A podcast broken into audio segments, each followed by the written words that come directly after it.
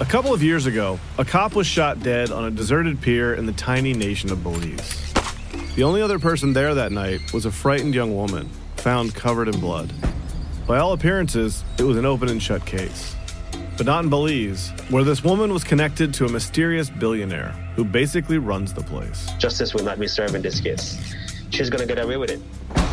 Or will she? White Devil, a Campside Media original. Listen wherever you get your podcasts.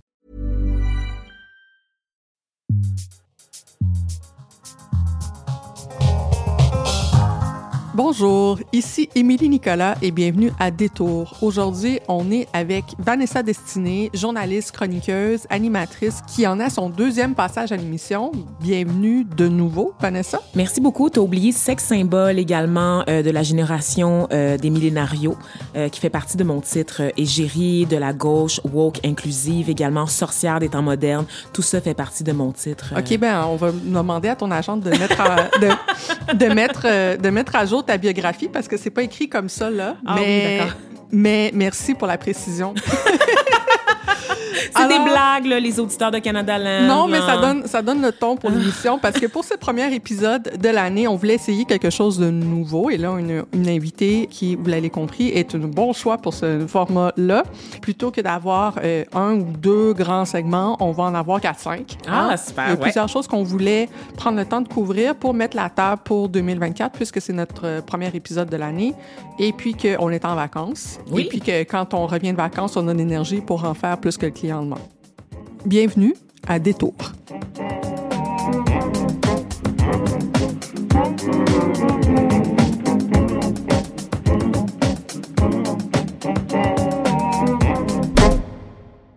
Based upon your testimony, you understand that this call for intifada is to commit genocide against the Jewish people in Israel and globally, correct? I will say again that type of hateful speech is personally abhorrent to me. Do you believe that type of hateful speech is contrary to Harvard's code of conduct, or is it allowed at Harvard? It is at odds with the values of Harvard. Can you But not say here that it is against the code of conduct at Harvard? We embrace a commitment to free expression, even of views that are objectionable, offensive, hateful. It's when that speech crosses into conduct that violates our policies against bullying, harassment, Does that speech not cross that barrier? Does that speech not call for the genocide of Jews and the elimination of Israel? When You speech- testify that you understand that is the def- definition of intifada. Do you know what the number one hate crime in America is? I know that over the last couple of months, there has been an alarming rise of anti Semitism, which I understand is the critical topic that we are here to discuss. That's correct. It is anti Jewish hate crimes. And Harvard ranks the lowest when it comes to protecting Jewish students. This is why I've called for your resignation. And your testimony today, not being able to answer with moral clarity, speaks volumes. Le 2 janvier 2024, le lendemain des vacances, on a eu droit à la démission de Claudine Gay, la première personne noire, la deuxième femme et la première femme noire euh, à avoir été nommée au rôle de présidente de l'université Harvard. Elle est d'origine haïtienne, d'ailleurs, spécifions-le par chauvinisme. Euh, elle est entrée en poste le 1er juillet 2023, donc elle a été là un grand total de six mois. C'est aussi le record de la plus courte euh, présidence de l'université Harvard, je crois, de l'histoire de l'université. Mais j'avais envie d'en discuter avec toi parce que c'est quand même lourd de symboles. C'est pas juste une femme qui a démissionné d'une université, c'est que ça s'est fait dans le contexte pendant plusieurs semaines euh, d'attaques euh, contre elle, dans les, notamment organisées par la droite conservatrice, par, dans un climat où il y a des attaques euh, anti-woke, en guillemets, contre, entre, encore une fois, entre guillemets, la rectitude politique sur les campus américains, d'une part, et aussi dans le contexte de la guerre euh, en Palestine, à Gaza, et où elle a été accusée tant par la droite d'être trop palestinienne et par la gauche de pas en faire assez pour protéger les étudiants pro-palestiniens sur le campus Et de Harvard. dénoncer Israël, ce qui est très difficile à faire aux États-Unis en général. Oui, oui. Donc, toi, tu as suivi ça. Oui. C'est drôle parce qu'on va parler de cancel culture. C'est que tout le monde parle de, de la démission de Claudine Gay, mais étrangement, dans les articles qui y font référence, t'as jamais l'expression cancel culture ou euh, culture du bannissement en français qu'on utilise généralement pour parler des gens en milieu universitaire qui se voient obligés de quitter leur poste euh, sous des pressions externes, ben, autant internes qu'externes. C'est une violence qui s'abat sur une personne sans qu'elle ait ensuite l'appui de son institution euh, et des structures euh, qui l'entourent pour se défendre adéquatement, tu sais, et mhm. répondre à ces prétendues accusations sur la qualité de son travail. Tu sais. Oui, c'est ça, parce que là, tu viens de le mentionner, c'est pas seulement qu'elle a été accusée euh, de pas en faire assez euh, de part et d'autre. Euh, c'est ça, lutter contre l'antisémitisme, parce que bon, il y a des gens qui ont, il y a des gens qui ont des définitions d'antisémitisme qui incluent toute critique d'Israël, et mhm. donc quand les gens parlent de ce qui se passe à Gaza, si tu le fais et surtout, il y, a, eu toute une controverse autour de l'usage de certains slogans qui sont très populaires dans, les, euh, dans les manifestations pour Palestiniens. Exactement. De, du fleuve à la mer, qu'est-ce que ça veut dire, etc. Donc, tout ça, on s'est embarqué là-dedans. Euh, mais euh, en même temps, il y a toute la question du plagiat qui a été mis de l'avant et que là, ça, ça a été monté euh, franchement euh, assez de toutes pièces. Là. Donc, euh, plutôt que de seulement s'en prendre à ses positions politiques trop radicales ou pas assez selon, selon le point de vue, on s'en est, on, s'est pris juste carrément à ses compétences universitaires et on s'est dit, mais cette femme-là, est-ce que c'est une femme compétente ou est-ce que c'est une femme qui a été mise là par, parce qu'elle est noire essentiellement, parce que...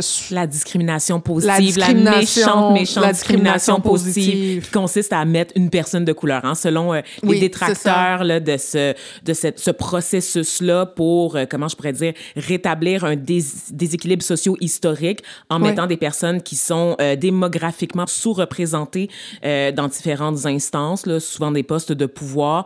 Donc, pour corriger cet équilibre-là, on a cette formule-là de discrimination positive. Puis les gens qui, qui, qui, qui ont peur, en fait, de se faire remplacer disent tout le temps que c'est uniquement justement sur la base de l'apparence physique ou de ce qu'il y a entre notre, dans notre pantalon, alors que non, les compétences de ces personnes-là sont vérifiées. Tu sais, elle n'a pas, comment je pourrais dire, euh, elle n'a pas propagé de discours haineux. Tu sais, elle n'a pas pris position. Elle est, elle est restée dans une posture finalement assez neutre par rapport à ce conflit-là. Elle s'est pas mouillée là, de part et d'autre. Là, elle a été extrêmement prudente, ce que son poste demande de toute façon. Et c'est ce qu'on lui a reproché au final. C'est ce qu'on lui a reproché effectivement. Puis comme c'était pas suffisant, c'est pas des assises assez solides pour l'évincer, ben on a été, euh, comment on dit? En anglais, on va parler de over scrutiny, tu sais, comme dans le fait de vraiment là aller chercher là, des détails dans sa vie là pour trouver la faille, la petite épine là dans la l'aiguille dans la botte de foin là qui va nous permettre de la casser complètement, tu sais, puis la précipiter en bas de ce qu'on appelle la falaise de verre, tu sais. Il y a un des articles qui a été publié ici, à Montréal, dans un média francophone, bien sûr la presse, euh, que j'ai trouvé très intéressant. Je suis sûre qu'on a trippé sur le même texte. C'est vrai? Euh, moi, je parle de celui euh, de, Tamara, Termitus. Oui, de, Tamara Termitus. et puis, il y a comme beaucoup de choses dans ce texte-là. Qui est une femme noire. Non, Tamara Termitus, qui est elle-même une femme noire, qui a été euh, présidente de la Commission des droits de la personne et qui a subi un processus, euh, je crois, assez similaire par égard à celui de Claudine Gay en mm-hmm. termes de démonisation de sa personne une fois atteinte à un lieu de pouvoir qui lui était hostile. Mm-hmm. Et puis, euh, elle passe, ça fait déjà quelques années, donc elle est bien placée pour faire la dissection de ce qui se passe dans ce, dans ce genre de situation de pouvoir-là. C'est un texte qui a été publié dans la presse le 10 janvier dernier qui s'appelle Anatomie d'une chute.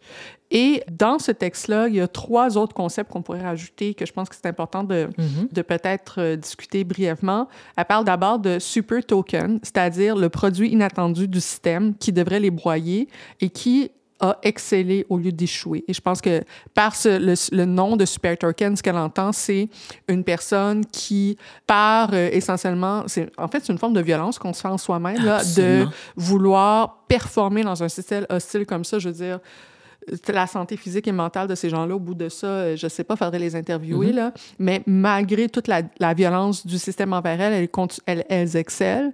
Et là, parce qu'on les nomme dans des positions symboliques, elles peuvent devenir essentiellement la preuve que la violence du système n'existe pas, parce que regardez, elle est arrivée en haut du système quand même. C'est ce qu'on appelle l'exceptionnalité, si je me trompe pas. C'est le fait que oh, on a c'est le modèle minority, donc une minorité modèle euh, qui va se distinguer des autres et montrer qu'elle a surmonté l'adversité. Donc finalement, ben on est dans une méritocratie. Si tu veux, tu peux.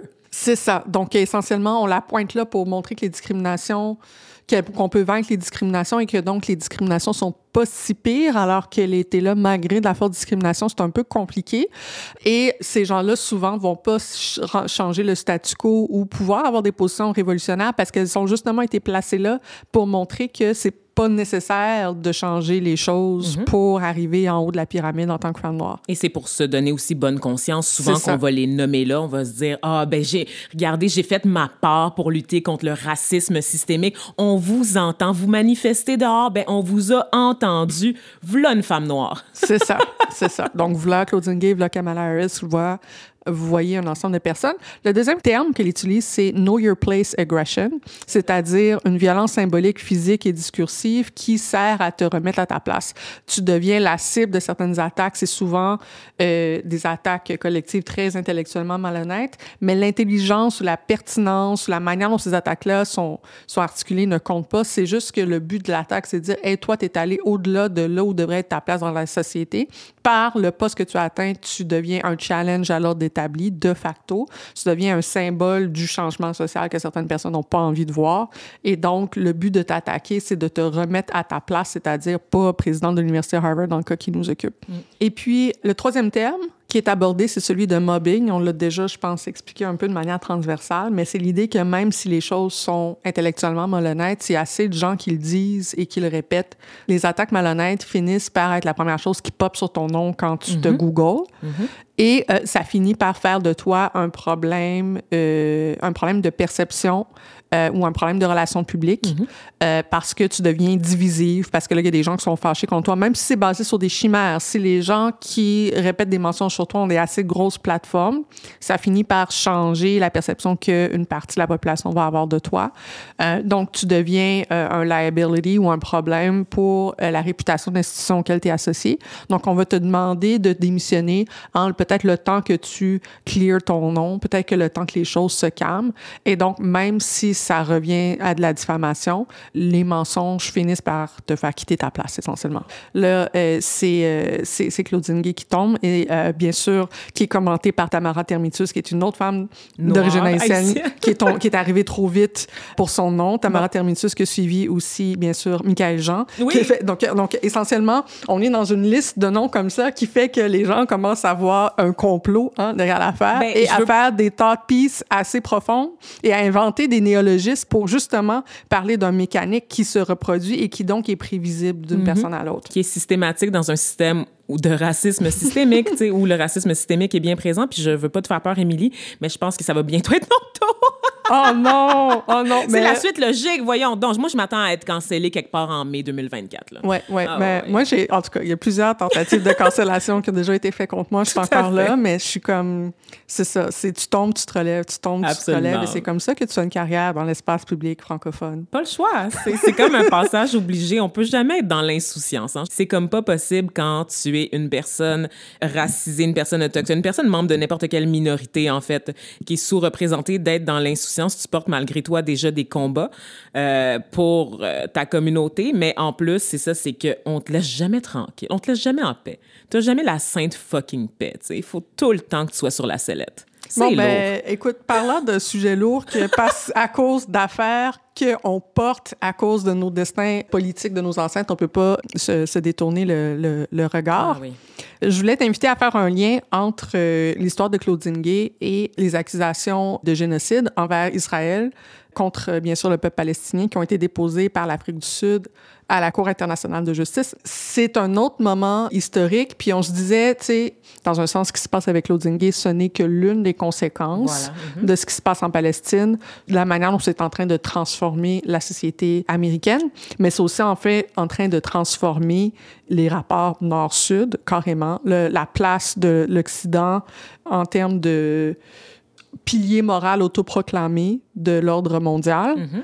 Toi, comment est-ce que tu vois ce qui est en train de se passer en ce moment à la Cour internationale de justice? Euh, moi, j'y vois à la fois un processus de rééquilibrage naturel des choses qui est bienvenu, qui, est très, qui était très attendu, qui était déjà amorcé depuis de nombreuses années, notamment par l'émergence euh, de nouvelles superpuissances, euh, entre autres la Chine et l'Inde, et même la Russie, d'une certaine façon, même si c'est un État qui est considéré voyou en Occident, puis je dirais de la même chose de la Chine, en fait, là, et, même, et, même, ouais, et, même l'Afrique, et même l'Afrique du, Sud. du Sud aussi. C'est ça, quand on dit les BRICS, maintenant on dit BRICS avec un S oui, parce qu'il y a l'Afrique du Sud. Je vais rappeler c'est quoi le BRICS? Euh, donc, c'est le Brésil, la Russie, l'Inde, la Chine et l'Afrique du Sud qui sont justement des puissances économiques qui arrivent à euh, maintenir des rapports euh, bilatéraux avec les pays du Sud pour créer un contrepoids aux relations établies par le passé qui mettaient justement le Nord comme pivot central des relations internationales. Donc maintenant, les pays du Sud, donc ce qu'on appelait les pays du tiers-monde ou les pays sous-développés. Bref, l'idée, c'est de, rompre graduellement, en fait, les liens, la dépendance économique, politique, sociale avec les pays du Nord et de se concentrer euh, sur l'émergence euh, et la, coopération et l'entraide entre les pays du Sud, donc des pays qui ont été historiquement euh, victimes de la colonisation, de l'impérialisme des pays occidentaux, et donc leur permettre un peu euh, d'aller chercher, ben, d'avoir le gros bout du bâton. On va dire ça simplement comme ça, d'avoir le gros bout du, bâton puis d'avoir une certaine autonomie. Donc, c'est tous des pays qui sont déjà indépendants, mais ils sont maintenus dans un état de dépendance quand même par rapport aux pays du Nord, notamment à cause de l'exploitation de leurs ressources dans le contexte actuel. Donc, euh, ce qu'on peut résumer, c'est qu'on passe d'un monde euh, qui était très centré sur l'Occident au niveau des institutions internationales à quelque chose de, qui est de beaucoup plus euh, multipolaire. Ouais multilatéral. Il y a plus d'options maintenant. Il y a plus d'options et euh, les opposants, les autres, avec un A majuscule, commencent à s'organiser et ça change euh, la dynamique de groupe. On va appeler ça comme ça. Et là, ce qui se passe, c'est que tu as l'Afrique du Sud, qui est un pays qui est né de la colonisation, de l'apartheid, euh, de la discrimination, de la violence, du racisme, et qui euh, s'assoit sur cette histoire-là et sur l'héritage notamment de Nelson Mandela, qui est une des mm-hmm. seules figures euh, africaines qui a passé le test de la respectabilité dans les yeux de l'Occident. Puis qui n'a pas été assassiné, là, on se parle. Et qui n'a pas été, qui, qui n'a pas été assassiné. Oui, l'anniversaire de mort de Lumumba, tu sais, en ce moment, là, oui, au moment non, où on se parle, où on enregistre Et qui n'a pas été assassiné et qui s'est toujours montré solidaire du peuple palestinien. Voilà, tout à fait. Tout en ayant la, respectabilité de l'Occident, ce qui est excessivement rare. Et puis, donc, c'est en s'assoyant sur l'héritage de Nelson Mandela que l'Afrique du Sud est en train de dire à la Cour internationale de justice, voici pendant six heures de temps le cas que nous, on dépose pour euh, parler des actions d'Israël de, d'Israël à Gaza, euh, notamment depuis le 7 octobre, en termes en termes de, de, de, génocide selon la Convention de Genève. C'était quelque chose d'extrêmement lourd symboliquement avant même que tu, sois, que tu te sois attardé aux au, au détails de ce mm-hmm. qui est dit euh, dans ce plaidoyer-là. Moi, ce que j'ai trouvé fascinant, c'est que lorsque la journée, le 11 janvier, où c'est les accusations ont été déposées ou le dossier a été déposé par l'Afrique du Sud, c'était euh, les bruits de criquets. Et puis le lendemain, il y a eu la réplique d'Israël où Israël s'est défendu avec à l'appui différents pays aussi. Et là, le headline dans les pays occidentaux a commencé, dans bien des cas, par Israël se défend à la Cour internationale. C'est comme si mhm. la première nouvelle, ça a été la deuxième, essentiellement, et ça a permis de cadrer les débats de cette manière-là. Il y a tellement un malaise avec, le, avec cette démarche-là euh, qu'on sait même pas comment en parler. comment est-ce que tu as vu, toi, cette, cette euh, ce gap-là, ou c'est un bon décalage, là, quand même, en termes de temps, de la, la manière dont c'est apparu dans les médias occidentaux versus le live stream, que je veux dire, tout le monde est en train de regarder ça, notamment sur les médias sociaux, dans toutes les plateformes auxquelles on avait accès, là? Ben, je pense que les médias ont failli à leur tâche. En fait, euh, ils ont failli complètement à leur mission morale de présenter la vérité, de respecter l'équilibre, d'avoir un, un, un, regard équitable sur une situation. Je pense que tout le monde marche sur des œufs, en Occident en particulier, aux États-Unis, au Canada et même au Québec. Euh, on a de la misère à nommer les choses. On a de la misère à nommer euh, ce que commet Israël en ce moment euh, en Palestine, à Gaza en particulier. Les mots génocide, là, c'est rare dans les articles de presse francophones par chez nous. Euh, Puis c'est souvent porté par un intervenant, qu'on qu'on fait stratégiquement intervenir justement pour nous donner bonne conscience. Bon, ben c'est lui qui l'a dit, mais il n'y a pas de, y a pas de chroniqueur qui nomme la chose comme telle. Et les, les termes pour parler de ce qui se passe à Gaza, on va parler des violences, de l'horreur, parce qu'on veut éviter de désigner un coupable, le coupable qui est un allié naturel euh, depuis des décennies des régimes occidentaux dans la région du Moyen-Orient.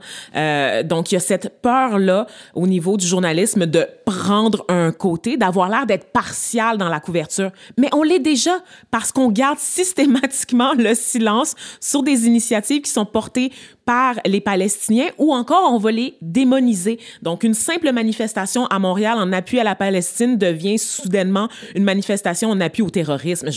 Excusez-moi, pardon.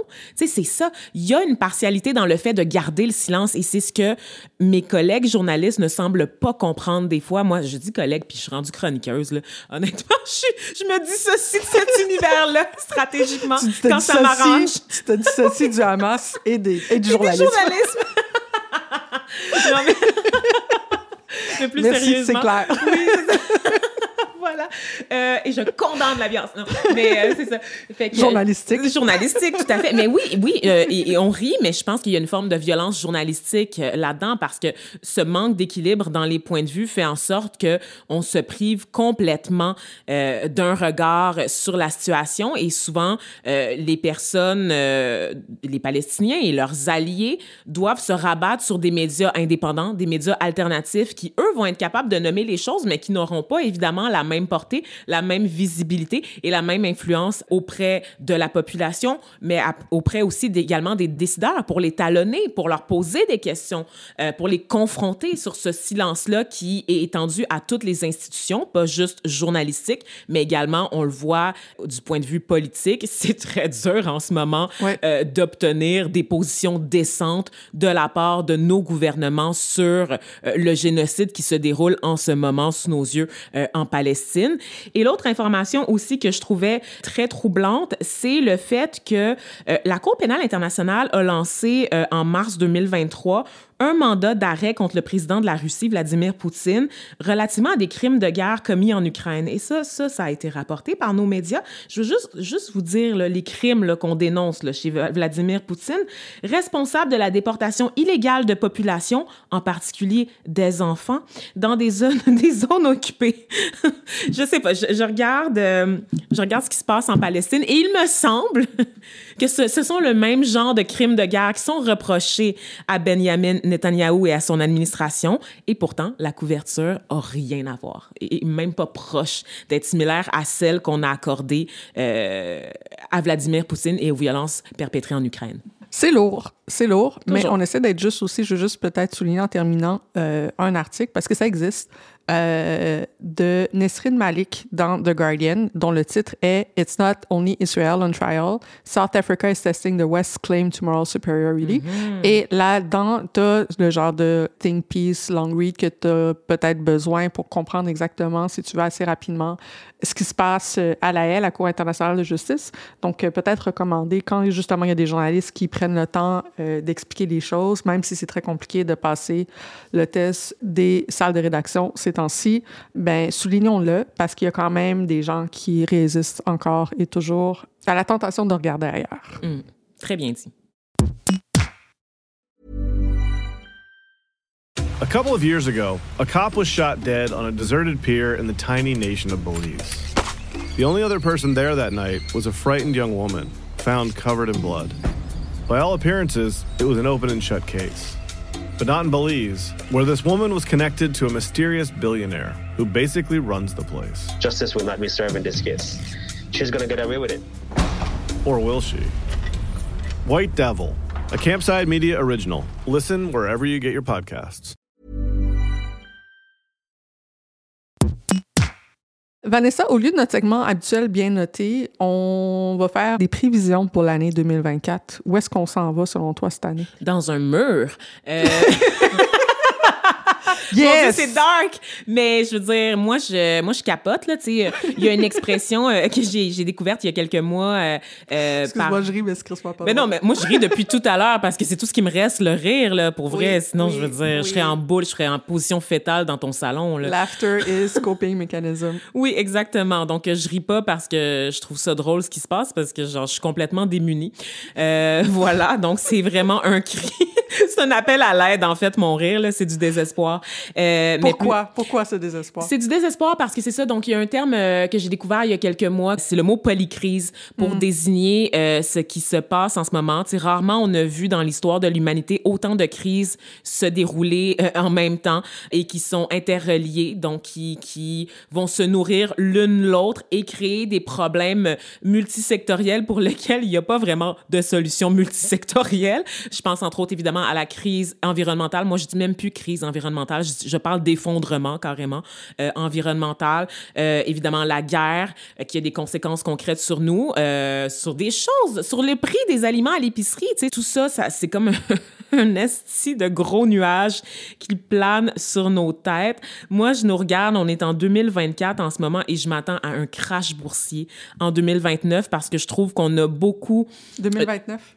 2029, oui, ouais. parce que je trouve que 100 ans plus tard, on a, on a un terreau fertile similaire à celui qu'on a connu à la suite de la Première Guerre mondiale en Europe.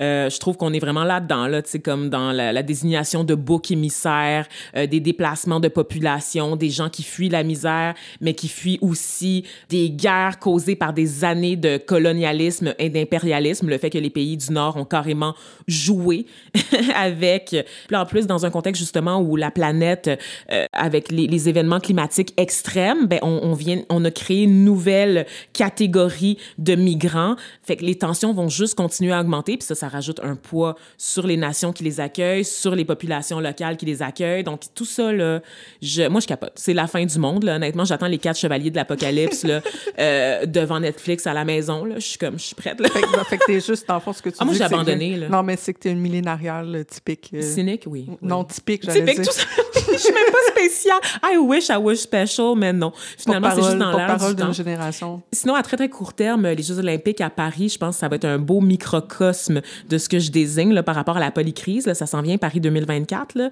C'est à nos portes. Là. Les punaises de lit, si tu réglé?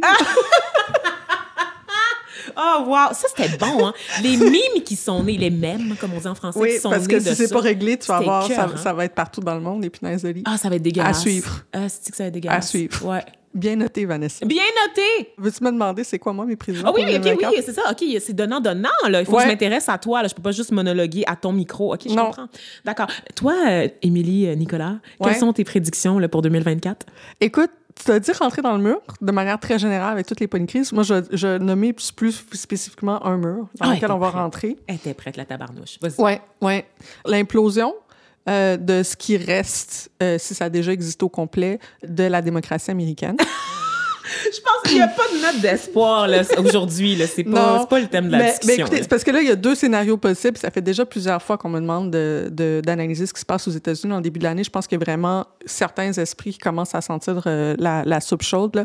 Mais essentiellement, c'est parce qu'il y a deux options qui peuvent se passer en novembre 2024. Je t'écoute. Il y a soit Joe Biden gagne, et là, les supporters de Donald Trump sont encore plus violents qu'avant en termes de Après le coup d'État, là, du 6 oui, janvier. oui, c'est ça. En termes de, en termes de, euh, les on croit plus aux institutions américaines. Mm-hmm. Joe Biden a gagné, c'est la preuve que notre candidat est martyrisé. Que Donald Trump perde parce qu'il perd au niveau électoral ou qu'il perd parce qu'il est jugé inéligible à cause de tous les crimes qui pèsent contre lui.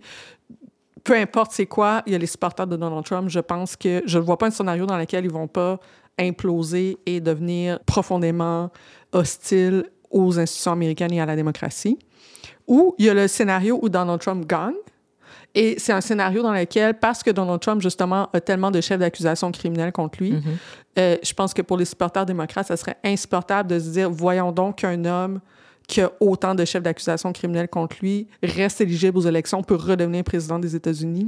C'est la preuve que la Cour suprême américaine est tellement noyautée par des conservateurs que la, Cour suprême américaine ne fonctionne pas. C'est la preuve que nos institutions démocratiques ont déjà été tellement affaiblies par la première présidence de Donald Trump que, et les médias ont tellement été affaiblis par le populisme capitalisme que finalement, on se trouve à avoir un air post-vérité. Donc, en fait, d'un bord ou de l'autre, peu importe le scénario, je ne vois pas comment est-ce qu'on peut arriver à, de- à novembre 2024 sans que les États-Unis aient comme implosé de l'intérieur. À part, à part, à part si comme tu peux toujours avoir un, un accident de, de, de, la vie qui fait que, je sais pas, Donald Trump euh, a un, problème de santé qui fait qu'il peut pas, qu'il peut pas se, qu'il peut pas continuer la politique ou qu'il meurt accidentellement une crise mmh, cardiaque, on sait pas. Ouais, c'est ça, comme le Doc Mayou. tu sais, quelque chose comme ça, OK? Mais à part ça, sincèrement, je le demande, là, aux, aux gens qui nous écoutent, est-ce que vous voyez autre chose arriver au bout de 2024 qu'un de ces deux scénarios-là, qu'il n'y en a aucun qui est meilleur que l'autre mmh. dans un certain sens. Là. Bien noté. Bien noté, Émilie. Merci, Vanessa. Dans ce prochain segment, nous discutons de violences à caractère sexuel et de violences basées sur le genre. Si tu es à la recherche de soutien, tu trouveras un lien vers des ressources au Canada dans la description de l'épisode.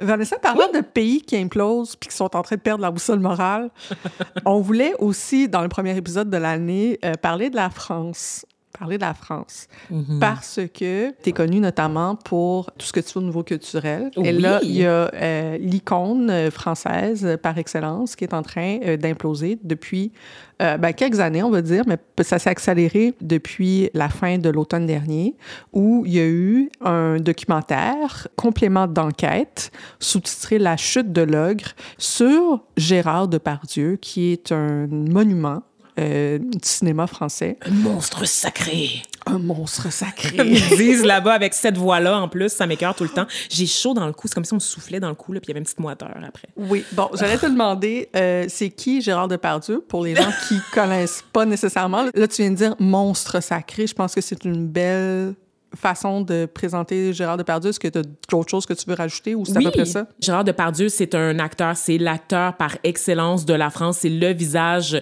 euh, qui a le mieux représenté la France à l'étranger. Euh, c'est un acteur qui a une, une carrière qui est fructueuse. Euh, il a joué dans tellement de films, honnêtement, avec la, les plus grands réalisateurs. Et c'est un des rares acteurs français, justement, qui a réussi à s'exporter. Donc, à même jouer dans des films américains. On le voit dans Life of Pi, par exemple, etc. Donc, c'est vraiment euh, une vedette. Comment ça se fait que Gérard Depardieu est en train de se faire cancel? Ben, c'est le, fruit de travail d'enquête euh, qui a commencé, je te dirais, euh, depuis des décennies. C'est ça qui est horrible. C'est ça le constat brutal.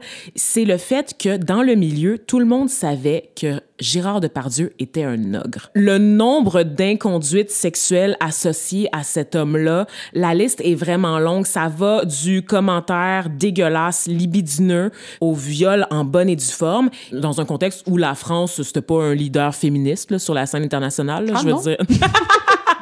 Il y a tellement d'histoires euh, françaises euh, d'inconduite sexuelle pardonnée au nom de l'art, justement, euh, allant jusqu'à permettre même la, la, pédophilie dans certains cas, associée à des grands ouais. artistes, des grands écrivains, des ça. grands cinéastes. C'est parce que là, on est en train de parler et là, te présenter un peu qui est Gérard Depardieu, comment ça se fait qu'il est accusé. Sauf que, en même temps, ce qui rend cette histoire-là digne de notre premier épisode de 2024, était en train de t'embarquer un peu là-dedans, c'est le rôle qu'il a dans la société française mm -hmm. et le symbole qu'il est devenu dans la société française et la manière dont les Français sont en train de réagir aux accusations euh, qui sont portées comme lui, contre lui. Ouais. Parce que si, ici au Québec, c'est aussi une grande figure... Oui, il y avait euh, l'ordre... Il y avait reçu une, une récompense. Oui, ouais. c'est ça, de l'Ordre national du Québec. Il était chevalier, sauf qu'il y a quand même des hosties de limite au Québec.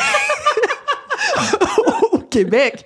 Donc, François hey, Legault... Drôle, hein? Non, mais François Legault, quand même, a trouvé le petit fond de wokisme qu'il avait en lui et a décidé que Gérard Depardieu était radié de l'Ordre national du Absolument. Québec. Le premier ministre du Québec a fait ça. Là, en France, on peut écouter tout de suite ce que Emmanuel Macron a dit en réaction aux accusations contre Gérard Depardieu. Moi, je suis un, un grand admirateur de Gérard Depardieu. C'est un immense acteur. Il a servi les plus beaux textes. Lui aussi, c'est un génie de son art. Euh, complet. Il y a une chose dans laquelle vous ne me verrez jamais, ce sont les chasses à l'homme. Et là, je pense qu'on est un petit peu plus euh, outillé hein, pour comprendre à quel ça. point la France, c'est un esti de bordel lorsqu'il est question de la violence sexuelle faite aux femmes Mm-hmm. et la manière dont on peut justifier euh, l'injustifiable ou défendre l'indéfendable et le niveau de clout de, de, de, qui, qui est mis derrière, je veux dire, on parle du président de la République. Euh, c'est là où ça devient pas l'histoire d'un homme, d'un simple acteur, mais, mais le symptôme de, de quelque chose qui tourne pas rond dans tout un climat culturel et, et politique en même temps. Là. Il fait non seulement la promotion de la culture du viol, mais là, il reprend mot pour mot les défenses d'agresseurs. Mettre Gérard, Gérard Depardieu dans une position de, de victime, je trouve ça très choquant. Le monde politique fracturé, tout comme celui du cinéma. Le 25 décembre, dans le Figaro, 56 personnalités volent au secours de leurs amis, anciens partenaires de jeu ou de vie. Quoi qu'il arrive, personne ne pourra jamais effacer la trace indélébile de son œuvre dont notre époque est à tout jamais marquée. Le reste, tout le reste, concerne la justice. Présomption d'innocence, clame-t-il. Là, on est vraiment dans le culture du viol 101 là, avec Oui, Gérard ça. Depardieu. Ça. Et en France, plutôt que d'adopter la même posture que les États-Unis dans ce dossier-là en se disant mais ça n'a pas d'allure, on a parlé de sabotage. Exactement. Parce- Du chauvinisme américain qui voulait pas récompenser Exactement. un monstre sacré du cinéma français. On a tourné ça en une forme de racisme. Donc, on a trouvé une façon de victimiser Gérard Depardieu et toute la France dans ce dossier-là. Non, c'est vraiment très particulier. Puis je pense que tu nommes quelque chose d'important, c'est que souvent, lorsqu'il y a des questions euh, féministes qui sont abordées en France, parce que c'est abordé autrement en Amérique du Nord, c'est que ça devient une question de défendre la différence française et le... Le ça petit de- côté gaulois. C'est ça. Ça devient une question. euh, D'ailleurs, parlant de Gaulois, Gérard Depardieu aussi incarné Obélix dans les films, dans les films d'Obélix. Jure, ce gars-là était partout. Mais le point, le point, c'est que euh, la différence euh, française entre ce village gaulois qui, réa- qui, qui résiste cette fois-ci non pas à l'envahisseur romain, mais à, mais à l'envahisseur américain, l'empire américain. Donc c'est comme si plus qui on fait ce qu'on fait ici en Amérique du Nord, c'est-à-dire toi et moi pitcher contre la France, plus que les Français vont, non pas les Français, tous les Français, mais disons Emmanuel Macron, les institutions françaises, certains ténors de la culture française vont avoir tendance à dire, voyez, c'est la preuve qu'on ne comprend pas la culture française. La culture française inclut le droit d'être whack envers les femmes. C'est ça. On va parler du puritanisme. Oui, c'est ça, le puritanisme américain. Oui, c'est ça. C'est drôle parce que, euh, et puis je, je vais terminer là-dessus, mais c'est que quand tu écoutes, j'en ai parlé à l'émission dans les médias de ce dossier-là, puis quand tu écoutes les critiques de l'époque euh, venant de la France, de la presse française sur cette histoire-là, j'ai entre autres trouvé une extrait d'une journaliste qui dit que euh, la femme qui a ressorti euh, les déclarations de Depardieu, dans le fond, ben, il a été victime d'une campagne de sabotage d'une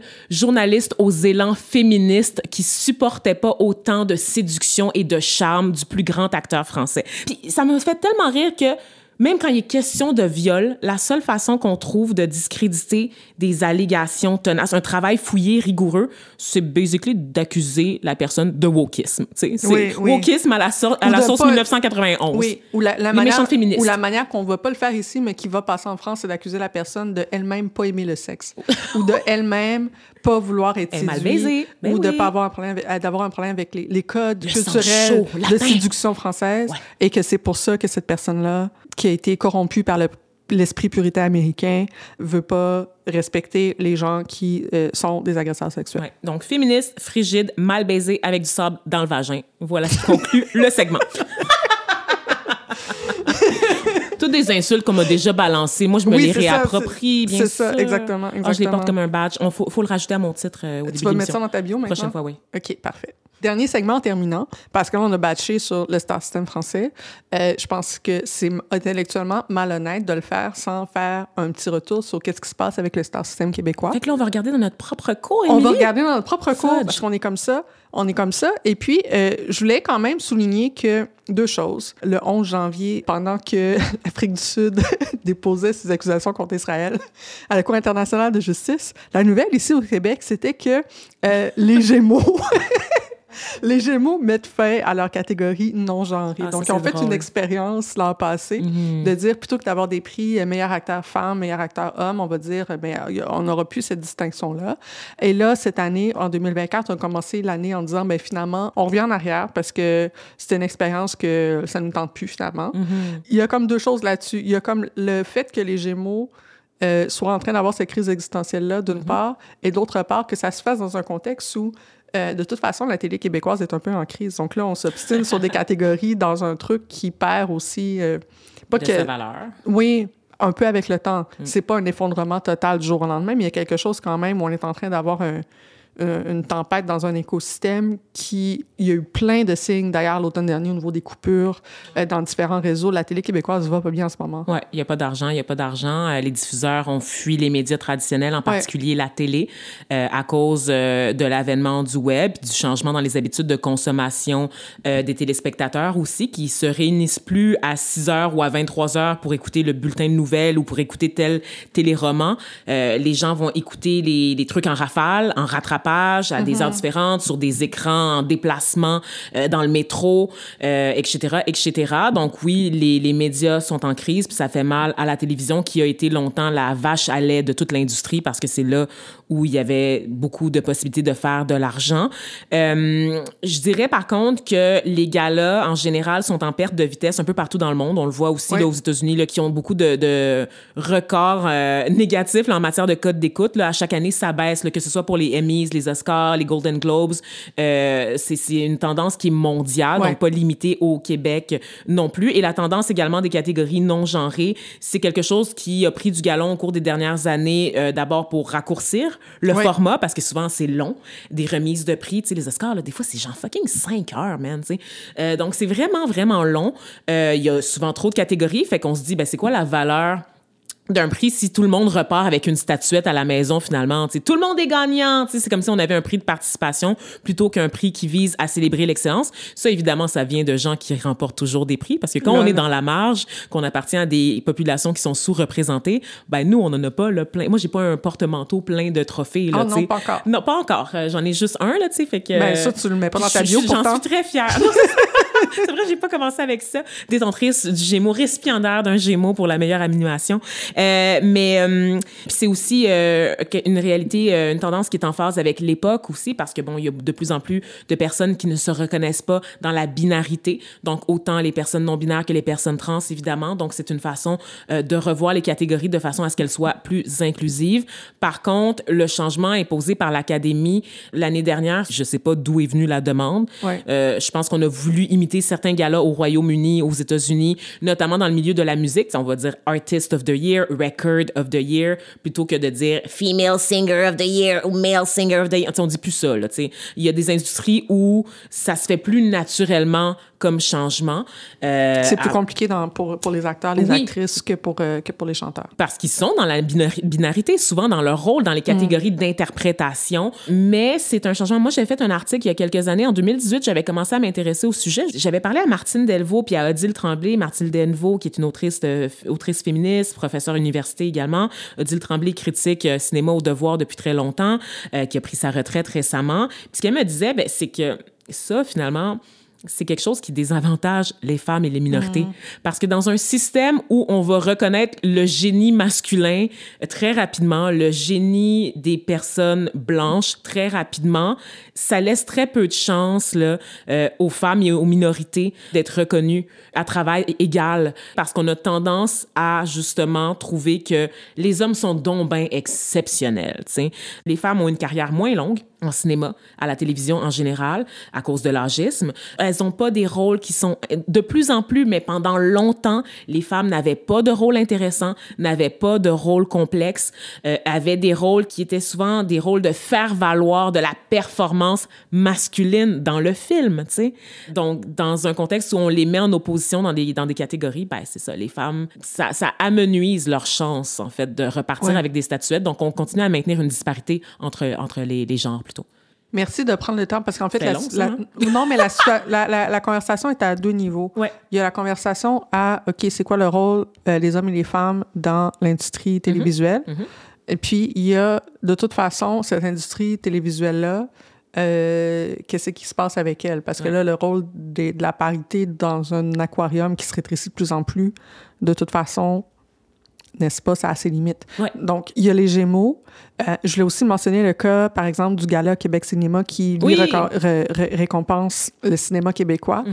qui était télévisé jusqu'à l'année dernière à Radio-Canada. Cette année, ils ont essayé une nouvelle émission dans l'ancienne case horaire du Gala, euh, une émission spéciale qui s'appelait Dans un cinéma près de chez vous Ouais. animé par Karine Vanas. Et ce qu'on a vu, c'est que les codes d'écoute étaient familiques. Encore plus basse que celle de Feu Gala Québec Cinéma qu'on a annulée parce qu'on se disait que les codes d'écoute étaient, Ouais, étaient, qui étaient était basses. présenté à Radio-Canada, le diffuseur public. Hein, qui a Non, c'est ça, qui Mm. devrait pas faire les choses par pour ceux des codes d'écoute en théorie. Il y a un devoir de représenter à des... Ouais, Oui. c'est ça. Et ça, plus un ensemble de coupures. On a vu les, les coupures qui, euh, qui viennent de tomber sur CBC Radio-Canada. On a vu celles qui tombent sur Québécois. Il y a un ensemble d'acteurs du secteur qui sont profondément euh, affectés.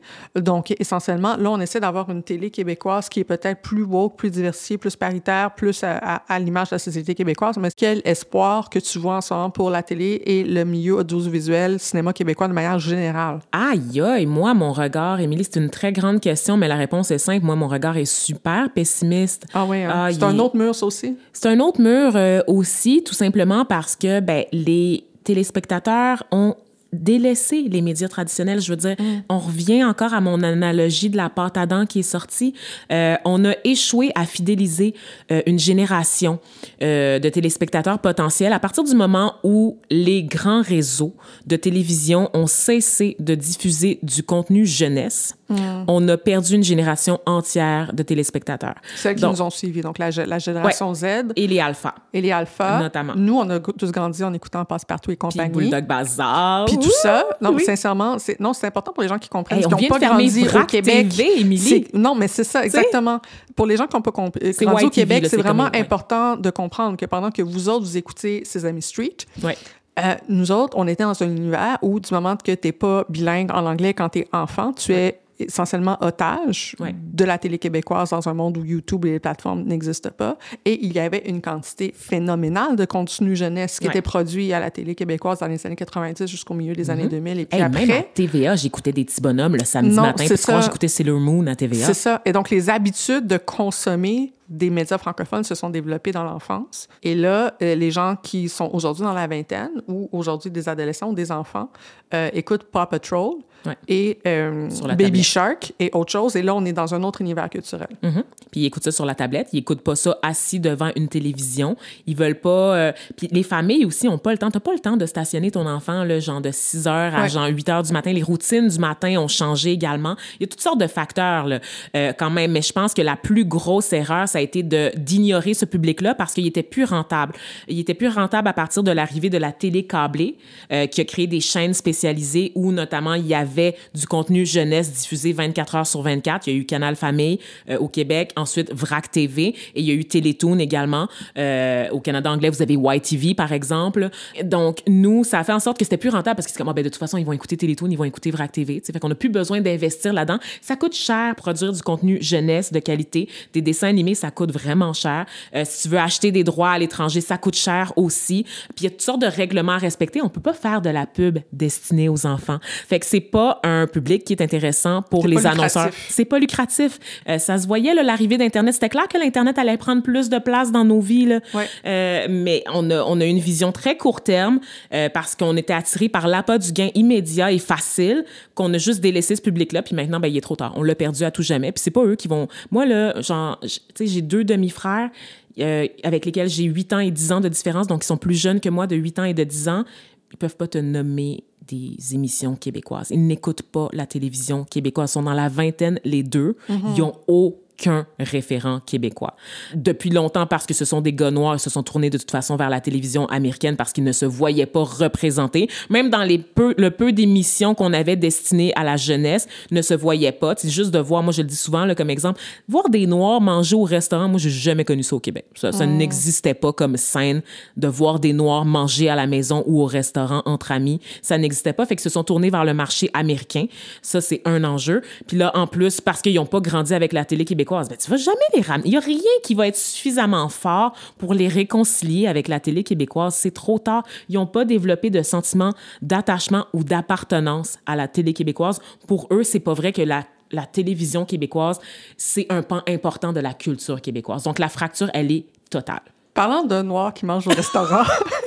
Ça, ça va être la transition? Oui, parlant, c'est cœur, hein? parlant Aïe, aïe. de noirs qui mangent Asti au, de restaurant. ici. Ouais. Parlant de noirs qui mangent au restaurant, soulignons quand même, peut-être en terminant, que Radio-Canada vient de lancer cette semaine une série sur les noirs qui mangent au restaurant. C'est tellement vrai! qui s'appelle La Kainu Oh, s'est mon lancé Dieu. sur tout.tv Extra. C'est effectivement la première fois qu'on a une série du genre qui va être lancée. Est-ce que l'audience va être là pour ça? Est-ce que c'est, euh, je vais pas dire trop peu, trop tard, parce que c'est quand même très bien, mais peut-être trop tard. Hey, c'est 20 ans trop tard, C'est là, c'est là qu'on va voir euh, dans la réception peut-être un exemple concret de euh, la crise de renouvellement des publics dont tu parles à suivre. Donc, Dossier à suivre et en tout respect là, pour les artisans, euh, je suis contente pour eux et je les félicite Oui. de porter ce, ce projet-là là, qui, qui est- revêt un symbole important là, pour toutes les communautés afrodescendantes francophones du Québec mais, et anglophones aussi. Mais euh, ouais, le défi Oui. de taille. La Kainu, le nom euh, justement d'un restaurant haïtien virtuel autour duquel se tourne cette série, euh, notamment avec un, grand volet humoristique, à suivre. C'est tout pour Détour. Merci, Vanessa. S'il vous plaît, dites-nous ce que vous avez pensé de l'épisode. On a envie d'entendre vos commentaires. Et vous pouvez toujours nous trouver sur X à Canadaland et euh, m'envoyer un courriel à emily at canadaland.com. Vanessa, où est-ce que les gens peuvent te trouver? Ouh, alors les gens peuvent me trouver sur différents canaux. Donc, moi, je suis chroniqueuse et animatrice dans différents médias québécois, notamment à Télé-Québec, à Radio-Canada, à la radio de Radio-Canada. Beaucoup des chroniques les plus vulgaires se trouvent à la radio de Radio-Canada pour ceux que ça intéresse. Euh, sinon, le, le contenu intelligent, c'est généralement chez Télé-Québec, malheureusement. Également, à Retour vers la culture, à RTV. Donc, un peu partout. Là. Gardez l'œil- puis l'oreille ouverte. Lavez-vous vos oreilles. Là. Vous allez m'entendre. Vous allez Oui, m'attraper. on peut te googler dans le fond. Puis, Ouais. euh, ah, ça, c'est bon, ça. Te googler. Google. Puis si l'algorithme t'a pas encore cancel, on va trouver tes, tes différents C'est projets. dégueulasse ces temps-ci pour vrai faire une recherche, une recherche sur Google. Ça te sort des esti- D'habitude, les liens que tu retrouves sur la septième page sont rendus sur la première page maintenant. Ah, c'est dégueulasse. C'est C'est épouvantable. Testez, testez, googlez Vanessa Tessiné, dites-nous euh, qu'est-ce qui ressort. Vous pouvez aussi écouter les nouveaux épisodes de Détour aux deux semaines sur notre propre fil. Tapez Détour dans votre application de balado préférée et abonnez-vous. Cet épisode est produit par Nancy Petinicchio. La production technique est par Tristan Capacchione. Karen Pugliesi est notre rédactrice en chef. La musique du générique est par So Called. Les droits de diffusion sont assurés par CFUV 1019 FM à Victoria et leur site web est cfuv.ca. Détour est disponible sans publicité sur Amazon Music, inclus avec Prime. Si vous avez aimé cet épisode, encore une fois, partagez-le sur vos réseaux, parlez-en à vos proches.